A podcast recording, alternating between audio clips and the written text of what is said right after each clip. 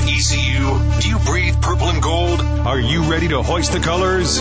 Now, time for the most in-depth look at the world of ECU athletics. Welcome in to Hoist the Colors with your host, Stephen Igo on 94.3 The Game. Watch the show live on Facebook and at 943thegame.com. Now, here's your host, Stephen Igo. Okay, welcome in to this Tuesday, October 10th edition of Hoist the Colors on 94.3 The Game. Exciting show ahead for you as always. We are live on Facebook, live on YouTube as well. If you've got a question for us, drop it there. We'll get to it over the next hour. Also live on Twitter slash X as well. We've got an exciting show because we're going to be talking some ECU basketball here shortly. We're going to be joined by Mark Adams, the new assistant coach over at East Carolina, any minute. And we're also going to have Joe Sampson in studio today as well to talk pirate football. And also, I've got to make a public apology to him as well.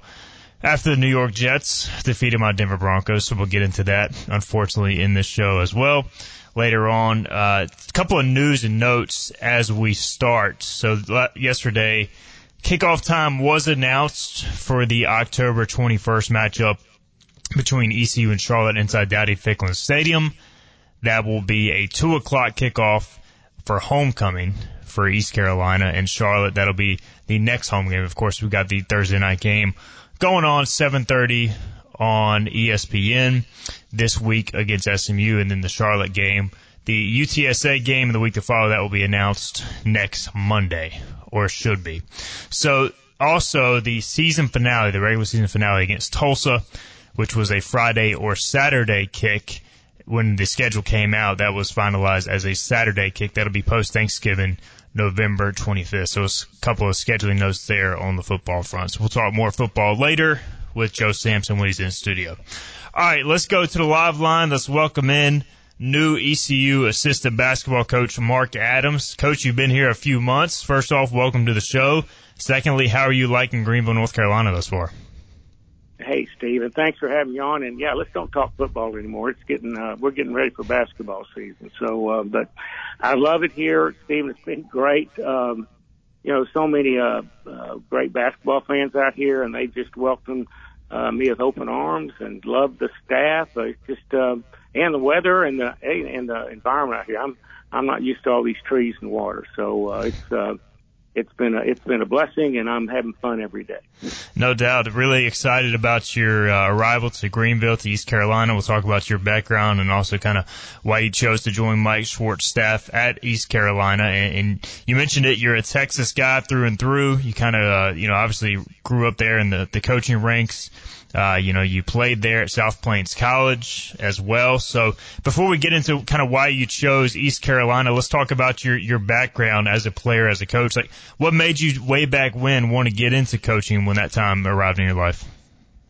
Well, Stephen, I learned, uh, at a pretty young age that I, was because of my being only, uh, five nine, five ten and, uh, my limited athletic ability, I, I couldn't, uh, I couldn't jump over a tuna can. So I knew sooner or later I was going to get into coaching. I loved sports, and my dad was a very, very good athlete, and, and my twin brother was was was bigger and much better than I was. So, but we, I just grew up uh, just playing all sports, and and uh, I lived about thirty, forty, about 35 miles south of uh, Texas Tech, uh, in, in where you know where Lubbock's uh, located, and and so I went to a lot of the games and. And so that's that was really where I got my first taste after I finished playing basketball at a junior college. I went there, and Gerald Myers was kind enough to let me kind of join his staff as a student observer, and and that kind of kick-started my career. We're visiting with Mark Adams, former Texas Tech head coach, and now at East Carolina as an assistant coach. And you spent several times or several different destinations in Texas, coach at the D2 level, in AIA, JUCO. And you're kind of known as a defensive coach for, for fans who aren't aware. You have a, a very, uh, you know, re- well-renowned background on the defensive side of the ball. And I'm just curious, as you were kind of rising through the coaching ranks, was that your philosophy from day one? Is there a specific moment you can kind of point to through your different stops where defense really kind of became your calling card?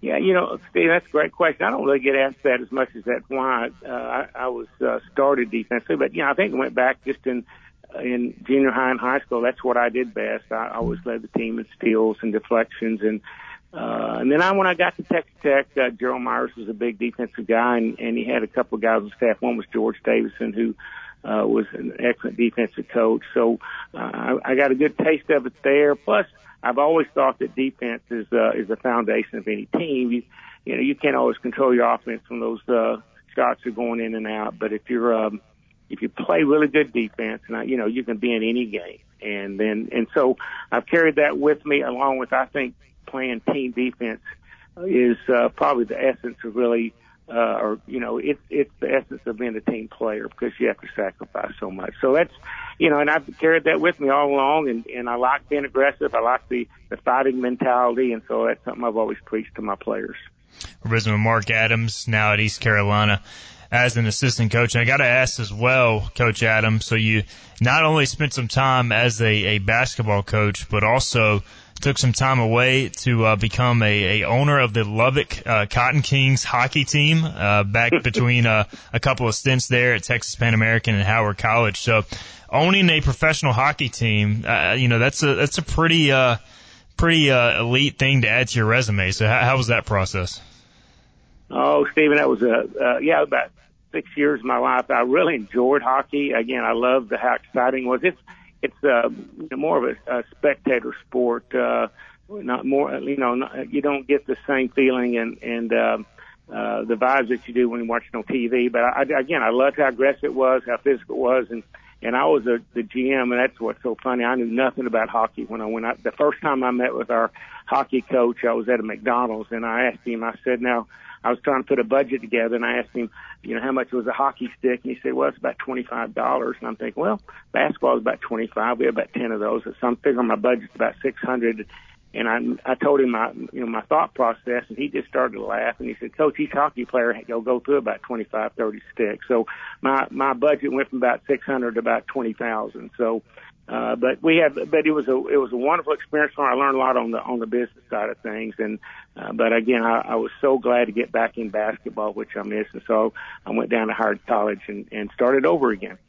Yeah, you had a, a ton of success at Howard College over uh, about a decade or so uh, winning a, a national championship in, in 2009, 2010. Then you joined Chris Beard's staff at Arkansas, Little Rock, and I believe you played East Carolina uh, one of those years as well at Little Rock. And talk about you know connecting with Chris Beard, and you were a very big part of his staff. A lot of success between you guys, of course, before uh, taking the Texas Tech head job. But just your relationship with him and how much you kind of grew uh, working under him. Yeah, well, back when I was uh, with the Cotton Kings, uh, Chris and I became friends when he was on Coach Knight's staff, and then when I, uh, in 2004, I took the head job there at Howard College, and he recruited uh, several of our players. Charlie Burgess is one of the players that played and started for Bob Knight, and, and so we became friends just uh, through his recruiting our players, and and uh, I still lived in Lubbock, so I drove back and forth an hour and a half each day, and so we we'd go to movies and hang out and talk basketball, and then he had several opportunities, or at least to go, well, at least to go interview at a couple of jobs. And he always promised he'd take me with him, and and uh, that came to fruition when he finally got the Little Rock job in uh, 2015. And then, Coach, uh, your, your time at Texas Tech, obviously a lot of success, and you know you ended up leaving there this past off season. I'm sure you got a lot of calls when you became kind of a free agent, so to speak. So, so what was it about Mike Schwartz? What was it about East Carolina that led you to Greenville? You know, Stephen, I, I uh, wanted to make sure I just didn't make a quick decision. So I, I did a lot of praying about it, and uh, I wanted to make sure it was going to be the right fit and someplace that I would enjoy and, and go in a program that had the same philosophy. And I love Coach Rick Barnes and uh, don't know him really well, but we talk time to time. And, and well, he's helped me. He helped me as a head coach when I was at Texas Tech. And but I just think the world of him and what he does. And and of course, uh, uh, Coach Schwartz is on his staff, and so I knew Coach would believe in defense. And along with that, uh, Riley Davis, who who actually played for me in Howard College, is on the staff here, and and uh, we're very close. And so I, I knew that I was going to enjoy this staff. I knew enough about the program that our philosophies were going to be similar, and I just thought it'd be a fun situation. And it's even uh, better than what I thought. I, I couldn't uh, um, uh, imagine a better situation right here at uh, at ECU and, and uh, being uh, around Coach Schwartz. And uh, again, I'm just so impressed with his coaching ability. You mentioned his defensive philosophy. He was, you know, the defensive coordinator, so to speak, at Tennessee under Coach Barnes, and they had a ton of success there. You had a ton of success throughout your coaching career defensively. So, what's it like when you guys get in a, a meeting room right now and, and trying to dial up some stuff defensively? Like, how much stuff are y'all throwing on on the uh, the well, whiteboard? Actually, uh, he he's been great, and uh, on occasion you may have to pull rank, but he he always listens and and and and we have been just I mean uh just on everything that we talked about we think it through and quite, he's made me a much better defensive coach and uh the things that we're doing and and so uh, I'm I'm happy with what where we are and, and we both believe in pressing the ball. We both believe in in the most aggressive teams. We both believe in throwing the first punch and attacking defensively. So everything else is just kind of falling in place. So I'm excited about our team and really excited about the defense, and I hope that uh, you and the fans will feel the same way. We're visiting with Mark Adams, new assistant coach at East Carolina. And coach, tell us a little bit about your defensive philosophy. You know, I was doing some, some research, some reading. It sounds like you do. Obviously, like you said, you want to pressure the ball, also keep the ball as much as possible from rotating if, if it's possible in that realm. So, you know, what do you really value defensively without giving away all your secrets, uh, you know, to, to really challenge teams? Well, you know, I, I think any sport, uh, it's about angles and, um, basketball's no different. And, and back when we got to Texas Tech, my, our, like our first year, we finished seventh in the conference. And so I went back and did a lot of studying that summer going into our second year. And, and just there's so many teams who are trying to get to the middle. And you'll hear offensive guys say, get those paint touches and get to the, you know, get inside the free throw line, and, and that's where you can make things happen. And that's all this defense does is try to do the opposite, keep you out of the paint. And so we're trying to use the sideline, the baseline as a six and seven defender, Stephen. So, and you know, that's that's the short version of it, but that's that's really what we're trying to do is just use the sidelines to uh, to funnel the ball. And you guys, as coaches, y'all do so much studying, you know, on the scouts as far as you know each opposing player, their style, and how many hours of film do you feel like you, you have to watch to really get a handle on, you know, if it's a conference opponent, non-conference opponent, to really get a feel for that and, and to, to really kind of execute what you're trying to do defensively? Yeah, that's that's another great point. Is is that we do spend hours and hours on the scouting, and the scouting is going to always trump, you know, even uh, as far as what our main philosophy is, because you know each each player's got different strengths and weaknesses. So we're always trying to recognize what they do well and keep them from doing that. And whether it's going to the left hand or to the right hand or, uh, you know, maybe how they, where they shoot, how they shoot and how they finish. So we, you know, in today's time, there's so much information out there that you could, uh, you know, you can just spend hours and hours and hours on all these breakdowns from the, uh, just, you know, getting on the, there's a, you know, kind of called synergy and, and, uh, we use, you know, several of those, uh, those scouting, uh, uh, reports and systems, and and it keeps us busy. But one thing about Coach Schwartz is he's very very prepared, and I think preparation is one of the keys in winning, and he feels the same way.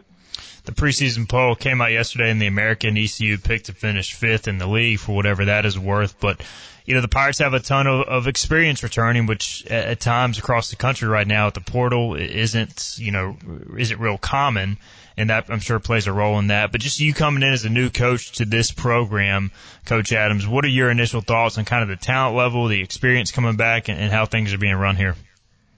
You know, Steve, I, when I came in, I was just floored with how good this team was. Uh, not just how well they were coached, but the individual talent. And, and we have got eight guys back, and, and I felt like, uh, all eight of these guys, I'd say yeah, probably. Well, all eight of them could have could have played minutes for me at Texas Tech last year, and we were year. That they was that was one of the big best best uh, conferences in the country. The uh, the Big Twelve, um, uh, maybe in ten, fifteen years, and and I feel like I mean I had four or five of those guys could have started for us. So I'm I, I'm probably overly optimistic at this point, but I think it's got huge potential. We, we're long. I, we only have a couple guys under, like three guys I think under six five, and uh, we're athletic, and these guys have good instincts and good character, good culture. So um, maybe if I was a head coach, I wouldn't be talking this way because you're a little, you're maybe a little bit leery. But I, I'm just I'm so excited about. Uh, you know about uh, this this team and and look what, you know how they finished last year and all the momentum we have going into this year. So it's uh,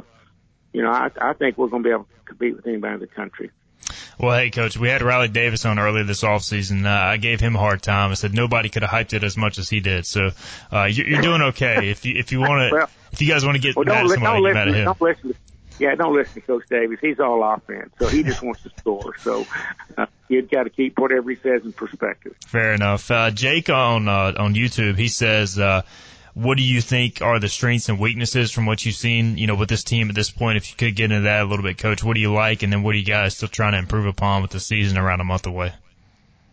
Well, I think that, you know, just a new system and, you know, uh, Coach Schwartz, we, we tweaked and, you know, we're moving this, uh, uh, defense uh, to in a little bit different direction. And I think offensively too. I think after their first year, you know, uh, I've been the head coach in uh, I think five different programs. It, your first year is always the most challenging, and you, you're trying to set your culture and and uh, get everybody on the same page. So I think we'll be a whole lot better offensively too. It's just everybody learning, uh, you know, the uh, the system of both ends of the floor, uh, and then I think the other thing too uh, like any team. It's that that that uh, cohesiveness, how how you get along with your teammates and getting into jail and and become one and instead of a bunch of uh, individual parts. And and I like our character, so I think everybody in the country is looking at that. I don't know as far as weaknesses go. I think we're going to shoot the three ball a lot better this year. Uh, we have the uh, the athletes to run on the offense, and so I think we're going to be able to tackle both ends. So. Uh, you know, may, maybe if we have a weakness, Stephen, it might be you know, we, we don't have a uh, inside you know force right now. We got some young guys that are freshmen that are getting better, but if we have some area that probably you know we just it's going to, it's maybe somewhat of a board. It's just not having a big six foot eleven, seven foot shot blocker. Yeah, I was going to ask you, you know, that that's a big part of every defense, and obviously coach recruited, you know, Cyr Malonga, Callum Richard, and how are those young guys coming along in your mind, and, and could they be one of those guys one day with the right yeah. development? They're both doing really, really well. Uh, Sears a really good athlete. Cal's uh, just so impressed with his uh, uh, offensive skill uh, skill level. So I think they're both they've both got a really high ceiling. And you know, we talk about the big men, but we've had some. I've had some great teams in the past, and you know, when you go with some of those guys, six eight, six nine, like. uh Ezra and Brandon, you switch everything on the floor too. So there's some real strength in being a little bit smaller. And Coach uh, R.J. Felton, the big fan favorite here. He was uh, preseason pick, second team, all conference. Just what, what's your analysis of him coming in? I mean, I don't, I don't think I've ever seen an ECU basketball player that plays harder more consistently than R.J. So do, have you seen that in practice every yeah. day? I love R.J. I'm a big fan of his too, and uh, he brings experience. He's he's tough and loves the game. I love his family. He, you know, he's just he's got a lot of substance to him and wants to win. Thinks of his teammates first, and he's always the first guy to, uh, when we uh, gather up to close out practice to uh, pat everybody on the back and tell him good job in the practice. So he's he's showing a lot of leadership, but he can score on all three levels, and and I love him on defense because like he's so strong and and uh, athletic and probably our best one-on-one defensive player other than Ezra. Yeah, and you talked a lot about Ezra and Brandon as well. Any other uh, individual players, coaches, or coach that that have caught your attention thus far? I know, again, you know, been here a few months, working these guys out, practicing. Any other individuals standing out to you? Yeah, I mean, you know, you know, Jaden's got a, lot of upside. He's six five and plays several positions. He's long, and I think he's got a high basketball IQ. And then, you know, uh, you know, Bobby Pettiford with Kansas is, is a winner, and been in a great program, and and you know he's been uh, sidelined with some, uh, just some, some injuries, but uh, he's uh, he's going to be helpless. His leadership and and um, just his uh, uh, understanding of the game is is is so so advanced. I think he's going to. Uh, I think he'll have to separate from hopefully some other teams in the league, and then, uh, you know, then you've got. Uh, I, I think Quentin is with his his size and uh, his jumping ability has made a lot of progress. Each one of them has some things I really like, but I think those those are the guys that probably jump out the most right now. I hope I hadn't, you know, I think uh, Cam's another guy that's, uh, you know, that played LSU's got a got a huge upside that can score on all three levels, and um, so you know we got some depth and and uh, got a lot of experience on this team. Mark Adams is with us, new ECU assistant coach. Last thing for you, Coach Adams, you've been a part of a lot of winning basketball throughout your career. You know, you know how big culture is and how big cohesion is, as you've mentioned. What what are the big keys for this staff, for these players to accomplish before that season opener on November 6th to maybe reach that potential that that the Pirates uh, might have this year on the court? Yeah, well, that's a that's a mouthful right there, Steve, because it's every team goes through this. But I, you know, and you're always learning, and I'm I'm learning as much this year as I ever have, and I've been around some really good head coaches and Tubby Smith and and um, and also Chris Beard were both national coaches of the year, and I think I think Coach Schwartz is as, as good or better as, as either one of them. But I think one is is this team's got to be a good follower the head coach and and and I guess my old age, the older I get, I, I look and I see how important it is for those best players. Man, they need to buy in, and if your best players buy in uh, to the system, which ours are, Brandon and Ezra and, um, and you know, and of course RJ are doing that, and and it, makes it so much more fun. And if those guys are coachable, then the rest of the team just falls in line. And and then when they're coachable, it's fun for the coaches. You know, we get to do what we love doing. So uh, I think that's the biggest thing, and and it's uh, so far so good. It's been great. Coach Mark Adams, we appreciate the time today on Hoist the Colors. We'll see you inside Minges Coliseum soon enough, but really excited for your arrival and looking forward to the season. Thanks, thanks for the time. Hey, Stephen, thank you so much for your hospitality and uh, look forward to seeing you soon. God bless you. Thank you. There he is, Mark Adams, and really excited for this ECU basketball team this season. By the way, there will be an open practice on Thursday before the SMU football game, 5:30 to 6:30 inside Minges Coliseum for the men's basketball team. So check that out before you head over along with your tailgating on Thursday. Okay, let's get a break in. We'll come back. We'll be joined by former ECU football player Joe Sampson. His New York Jets beat my Denver Broncos, so we got to talk about that, unfortunately, and we're going to preview SMU, what the Pirates have to do on the football field to turn their season around. We'll have more with Joe on the other side. This is Hoist the Colors on a Tuesday. What's happening, man? What's happening? Tell me. What's happening? Every ECU fan's one stop for all things ECU athletics. This is Hoist the Colors with Stephen Igo on 94.3 The Game. All right, welcome back into the show. On this Tuesday, October 10th edition of Hoist the Colors, we just had an awesome interview with new ECU assistant Mark Adams, known as one of the top defensive minds in college basketball, and now an assistant under Mike Schwartz. I'm excited for basketball. I don't know about you, Joe. Are you ready for some some hoops? I've never been so far. Oh, I thought you were about to say you've never been. no, to no, no. Coliseum. No, I've been to Minges Coliseum. I was there when we took down you off the Memphis. show. No, come on now. I was there when we beat Memphis. I was there for the number one game against Houston last year. I'm, I'm excited. I haven't been this excited about an ECU team basketball wise since I've been here. So I I think this is going to be one of those years people remember.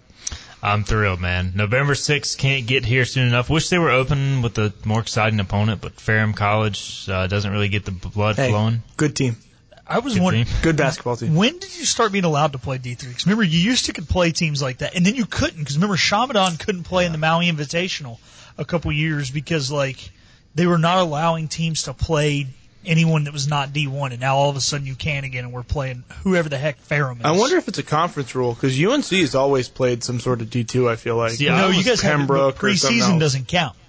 Oh was, yeah, you mean opener? Yeah, that's yeah. I was told that the American didn't want its teams playing non D1 teams, which is why I was very surprised. This is the first non D1 team ECU has played in a long time. Yeah. So I, I don't know the official rules. Either way, the game doesn't count towards the net, so it's almost like a So it's unofficial basically preseason. ex- yeah, it- I mean it'll go towards the official record, but as far as like making the tournament, this game doesn't even matter. So it only hurts ECU. In Basically, theory. Well, They- I guess if you look at Mike Schwartz's all-time win percentage It and will help wins the game, it helps. Yeah.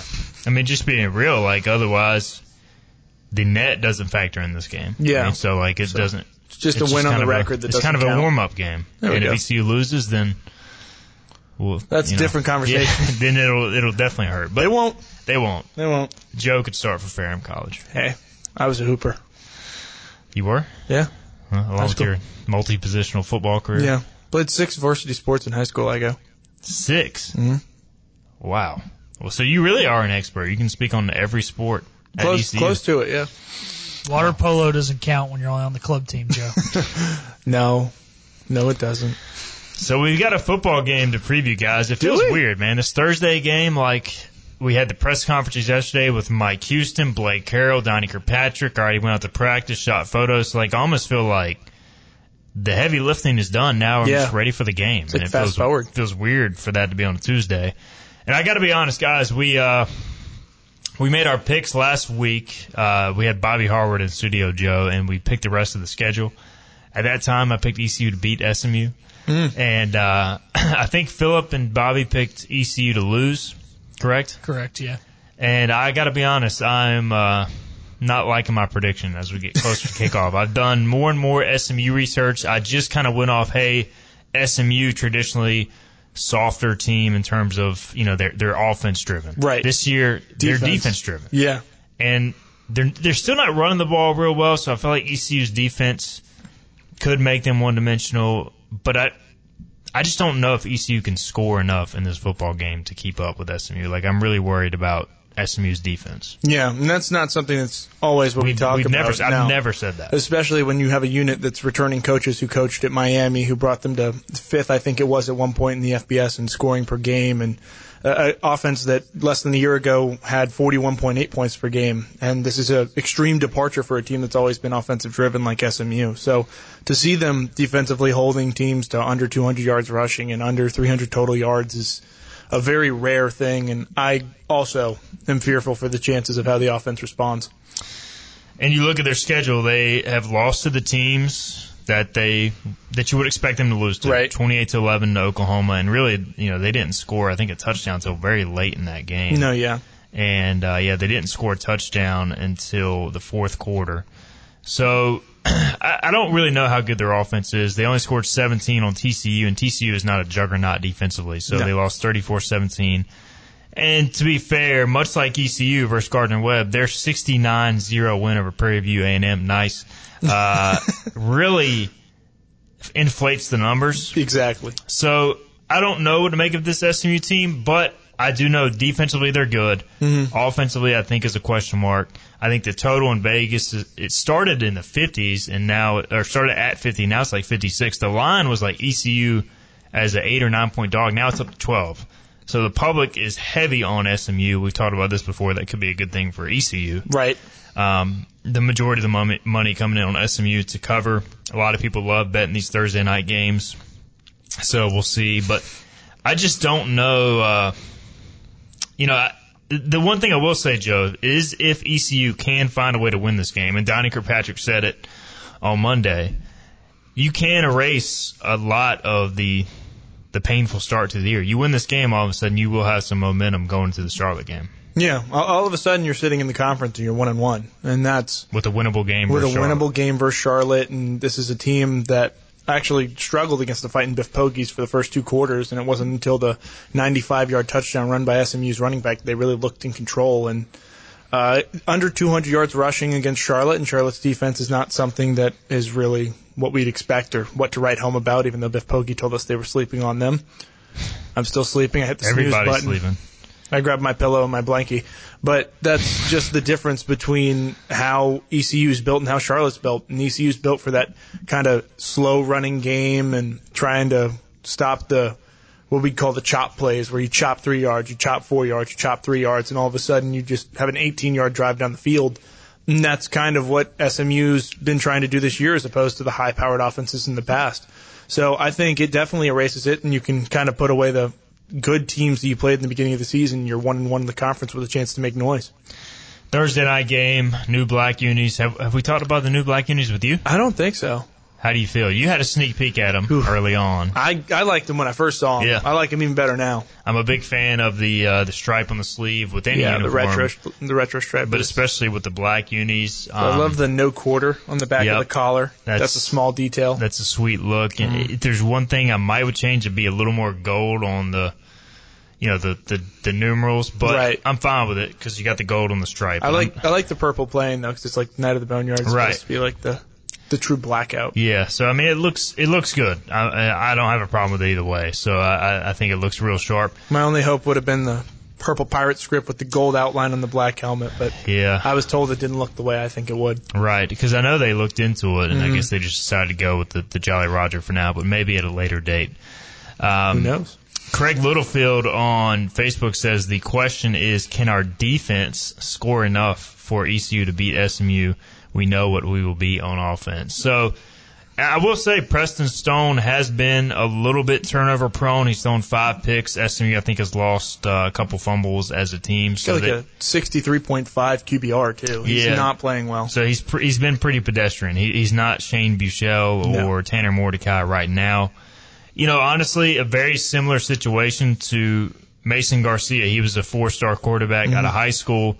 Developed. I think this is his second or third year there. I think third year is redshirted. Yeah, redshirt sophomore. The difference is he's probably surrounded with a little bit better talent and uh, has played a little bit more consistently, but the numbers aren't great. So if you can get him in, and I haven't dove into the, the numbers, how he's doing versus pressure, I may look at that during the break.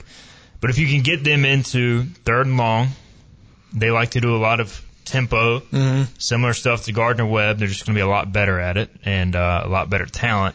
But if you can get them in the third and long, I think you could, you know, force some turnovers. And I don't know if the defense is going to score, but at least set up some short fields. I mean, anytime you can play a quarterback who looks like his dad would sue you, you have an opportunity to kind of bring some pressure and rattle him. And that's just what Preston Stone is. He's one of those guys that when you bring pressure off the edge, he doesn't settle into the pocket well. He doesn't deliver good balls as far as what it has. I think the farthest uh, pass against Charlotte might have been 23 yards, and that receiver finished with three catches for 33. So Wow, you're breaking this thing down. yeah, hey, uh, Joey football. But that's that's what he does. He's not a big ball guy. He doesn't like to put it out deep. He doesn't like to throw it and show off his arm. He's just one of those quick hitters off the tempo. And if ECU can get him behind the sticks, I don't think he can get that deep ball out or that intermediate ball that we like to see so many quarterbacks kind of throwing the deep over to get the first down on third and 15. Yeah, his uh, his numbers against the blitz this year, um, as far as under pressure, when he's under pressure, he, he's he's not been good. Thirty five percent completion percentage, which is subpar. Uh, but the problem is looking at their numbers, it's hard to pressure him because of how quick they get it out. Yeah. So when they basically teams are not blitzing them, twenty six percent blitz rate, and when teams have blitz, at times they've gotten burned. He's actually got a higher pro football focus grade against the blitz. But if you don't blitz and can get a little bit of pressure, obviously with a quick passing game, you're going to create some issues. Mm-hmm. So th- that's kind of the chess match if you're Blake Harrell. How do you find a way to get pressure? Or is it more disguising coverages in a game like this if you know they're going to, you know, try to get the ball Yeah. out quick? I think it's more disguising coverages and not letting him know where the ball's supposed to go Right. and creating those kind of cloud looks. Some 38 double cloud to kind of put two guys back there so it looks like it's going to be cover two, and then you can play more of a cover three to keep things in front of you. And that's Harrell's a, a chess master as it is anyway, as far as how he thinks and how far ahead he is based on this formation and this tendency. So I've no doubt he'll know how to hurt this guy, or he'll go back five years in the past and see this play caller was at West Alabama or something when he was at a D2 and they ran this play, so we should expect it. He's he's really good at understanding that and being cerebral as far as being advanced in that. So I, I don't think it's more of bringing pressure. I think it's when you disguise looks and get coverage sacks, your pass rush can get home then. And J.D. Lampley and Big Tay and all those guys off the edge will do that.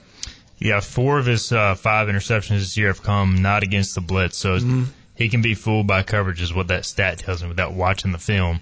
So we'll see how it plays out on uh, Thursday. Got to keep saying Thursday instead of Saturday. All right, let's get a break in. We'll come back. We'll dive into more of this SMU game. Um, also, at some point, I have to issue an apology to one Joseph Samson as well, and we'll get into that at some point too. This is Hoist the Colors. Everything you need to know in the world of ECU athletics. This is Hoist the Colors with Stephen Igo on 94.3 The Game. Okay, welcome back into this edition of Hoist the Colors on a Tuesday. Joe Samson is in studio. We talked to uh, new ECU assistant coach Mark Adams earlier, one of the top defensive minds in college basketball. If you missed that, check it out. We'll have it archived on YouTube, Facebook, as well as in podcast form for those who have not yet download the Hoist the Colors 94.3 the game channel on your favorite podcast app uh, through Apple Podcast, Spotify. Subscribe, subscribe to YouTube. I've noticed our YouTube numbers, guys, are going way up. We have Hey, now. crossed 400 subscribers. Considering we just started this brand new channel in May, that's a pretty big leap. All so right, I'm excited about that. Let's try to get to a thousand by the end of the football season, not by the end of the show. Uh, yeah, you want to go one of those crazy YouTube videos? We get to 15,000 likes. we I get- go, we'll jump in the Tar River. if we get to a thousand subscribers by the end of the show, I will uh, leave the studio naked. So There's zero chance of that happening, and uh, I can put it out there with 20 minutes left that that will not happen. Yeah, I Nobody the one way that I think that we can get a thousand by the end of football season is having you two fight every day like we That's did on fine. Friday. Hey, you know. I'll have to find some kind of uh, backing for one of your nine different regional teams. you let's- can be a huge Chief. You're a huge Chiefs fan this week. I am. Yeah. Huge Chiefs fan. Huge Bronco, Chiefs guy. hey, Igo doesn't even have to watch the Broncos. That's this the week. Best part that? about it. The ECU and Denver Broncos are playing at the same time. I'm going to make Thursday sure it's on in the box. I have zero desire to watch Patrick Mahomes carve up the Denver Broncos defense. We might as well just get into it. I'd like to issue an apology. Uh, firstly, for I hate when they cut to my face on this camera, but uh, I like to issue an apology to Broncos country first and foremost uh, for believing in this fraud of a football team. I thought that they had turned the corner after beating the lowly Chicago Bears. I was sadly mistaken, and now I can start rooting for a higher draft pick again. I would also like to issue an apology to Joseph Samson, who is sitting to my right. He is the only New York Jets fan I know, probably the only New York Jets fan I'll ever meet, and I have to say I got mad respect for you, rooting for the Jets, Amen. rooting for that franchise. I root for a terrible franchise in baseball, the only team that's never been to the World Series, the Seattle Mariners, so I understand your pain. At least the Jets have won a Super Bowl as well before you were born. This is true. But congrats to your Jets. They're back in the playoff mix, two and three. Denver now fighting for draft picks. So if you would like to gloat, Oh. the floor is yours. I mean, Super Bowl's back on. That's that's all I have to say about it. Uh, Nathaniel Hackett, what what an offensive mastermind Yeah, yeah. Just as far as the game plan the goes. middle. They're just so hey, smart. If you know your personnel, you know what you can do. Don't have Russell Wilson trying to pull it down in man coverage and run 35 times a game, and you know maybe you wouldn't have to settle for field goals. But I will say, up until probably the blunder that was the two minute drill going into halftime, the Broncos looked very much in control. I do give them tremendous credit in understanding how to isolate weaknesses they saw for a And week it ended. but they didn't know how to finish the game. And that's what matters. It's not about how you start, Igo. It's about how you finish. Broncos country, thank you. Broncos country, let's die. Uh, You said it, not me. the Denver Broncos are the only team that I mean just halfback ISO up the middle can't guard it. Hey man, reason. I mean, Breece Hall is a monster. I mean, as soon as they started just run and dive and I mean nothing complicated, just No. simple handoffs. It was just lack of gap discipline. Linebackers can't fit the gaps. Great can't tackle. executed blocks by the fullback Bawden. the Jets, I mean, that- that's the thing. Like, honestly, they are a playoff team with a quarterback. Like, Mm-hmm. I mean, their roster is really good, and you could just tell the difference between a team that has a playoff caliber roster all the way around versus a team that does not, and that showed in the second half. Like, Denver was able to scheme some things up early. Sean Payton's still a good offensive coach, but after that, once New York caught on to what they were doing, Yeah, the was a wrap. screens and everything, and At least settle into that. at least uh, neither of our teams are as bad as the Panthers. I mean, So- I'm sorry, Felipe. It's bad. We It- got to talk. I was gonna say, Igo, maybe our teams should both start dressing up like Gilligan. Maybe we'd win more games. I mean, put on the we probably hats, should, man. honestly. Yeah. Uh, it, anything to reverse the mojo. Jewelry. You should Glasses. start wearing that every every Thursday, Friday show you come in. I would love to. Yeah. I mean, I'm fine. with Okay. it. I'll. Okay. Hey, as long as the high ups don't yell at him. I, I, Every NFL pick segment, Joe is going to wear that until the Jets lose. Sounds good. Who do they play this weekend? The Eagles. Okay. Well, you get to wear it one more time. it won't be long. Um, Tush push. How does it feel, by the way, Philip? And I know this feeling as well as a Broncos fan to see them trade all their first round picks. But uh, Yeah. your team is horrific, and you can't even get excited about a draft pick because the Chicago Bears are going to be there to gobble it up. Yeah, it's it's more frustrating definitely than we have in the past. Of course, um, a few years ago when the Panthers were looking at like a top three pick, they randomly beat the Redskins midway through like December and blew themselves out of seven picks. So we probably mess it up anyways. But uh, I guess the only way that it's not as demoralizing is the fact that we know we already have a quarterback. I mean, you still would like to, you know, draft Brock Bowers at like number two, but uh, at least like I know you just gave me a face, Joe, about us saying we have a quarterback, but you've invested in a quarterback for the long term. Like it's not like most teams who are tanking are like Hey, all I'm saying is high draft pick quarterbacks are not guaranteed to work out after No, a couple not. flashes in the pan. No, they're not. I mean, look at Ryan Leaf and Jamarcus Russell and so many others, and you can be drafted late like Russell Wilson in the third round or Tom Brady in the sixth, and Or Brock it worked out. Yeah, or Brock Purdy in 256th. So, yeah, I don't know. It is, but no, to answer your question, Igo, it's, it's pretty demoralizing. The bright side is the bulk of the tough part of the schedule is early. I did have the Panthers starting out one and five, despite having them win seven games. I still think seven might be a little bit of a stretch now, but, uh, the schedule gets easier. That's that's for sure. You got the Colts, got the Texans who are looking better than they did. You got the Titans. So Hey, the fighting. Gardner Minshew's yeah, will put up a fight. Hey, the Packers still I don't think are great. Still got to play Yeah. the Packers on Christmas Eve. We'll get a good Christmas present. I'll go into church happy, still wearing my Panthers gear, and uh, you know it'll we'll, we'll win four or five games, and uh, yeah, the Brown or the Bears will get the sixth pick because of it. And then the Bears have to figure out what to do with their quarterback situation. I feel like if you got two top five, top six picks, you got to at least take a quarterback. Like, I think I'm you have to end the Justin Fields experiment. Yeah. I mean, Unless especially with lights con- it up second half of the year. even with contracts, if you're in that position and you've got to pay him over the five years or the extension you'd have to give him, it makes more sense to go get a rookie on a rookie deal. Right. No, you're right because that is the big. Then you can buy pretty much every other position if you don't have the quarterback tied Especially if the rookie is Caleb Williams, That is true. which is its own. Unless the Panthers give it to them, I don't know if they'll have the first pick though. I, I think the Bears will squeak out a few more ones. The Panthers could give them the first pick, but I mean, the Bears honestly aren't a. And they're, they're a terrible team, but But they, they're not as yeah. bad. They went to the Commanders and pretty much smoked them. So I mean, they're capable of winning games. Yeah, I think the they're more game capable plan than like started the to Cardinals. look much better. Ooh, the Cardinals do they have Yeah. that fire in their gut. Yeah. That's a good do. point. Yeah. And is Kyler just going to sit out the season at this Yeah, point? probably. Like. All right, let's get our uh, final break in. I believe we'll come back and we will uh, talk more ECU SMU. We got to dive into the EC, ECU offense versus SMU matchup a little bit. We touched on you know how to attack Preston Stone. We'll look at some of the numbers on the SMU side. Very worried about this pass rush from SMU. I'll tell you why on the other side. This is Hoist the Colors on a Tuesday. We'll be right back. We're live with Stephen Igo on 94.3 The Game. Hoist the Jolly Roger! Now, back to Hoist the Colors. All right, welcome back into the show. We got a few minutes left on this Tuesday. We were just looking at SMU staff. They've got the most incredible listing of titles I've ever seen a football coaching staff. They have what four offensive coordinators or co-offensive coordinators. They've got a run game coordinator on both sides of the ball. They got a pass game coordinator. They got an associate head coach and an assistant head coach.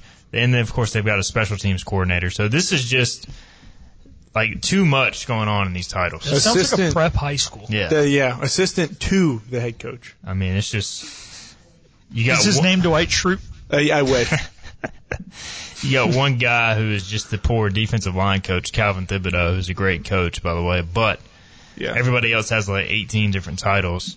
Um, so I was worried about this game, like I was saying earlier. Now I'm very worried. I just looked at Pro Football Focus. The number one team in the country in pass rush grade, is the uh, Smoo Mustangs. SMU Mustangs. ECU dead last in pass protection grade Ouch. as an offense. So what do you do? Run the ball.